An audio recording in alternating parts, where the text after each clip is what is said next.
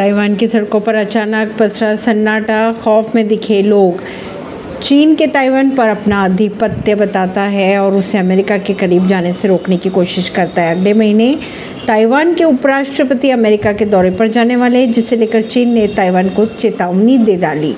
इसी तरह के बीच ताइवान एक मिलिट्री ड्रिल कर रहा है। चीन की तरफ़ से बढ़ती सैन्य कार्रवाई की धमकियों के बीच ताइवान ने अपने पाँच दिवसीय मिलिट्री ड्रिल की शुरुआत कर दी।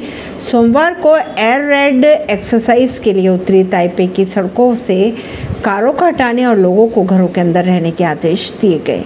इसी वजह से ताइवान की सड़कों पर अचानक सन्नाटा पसर गया। से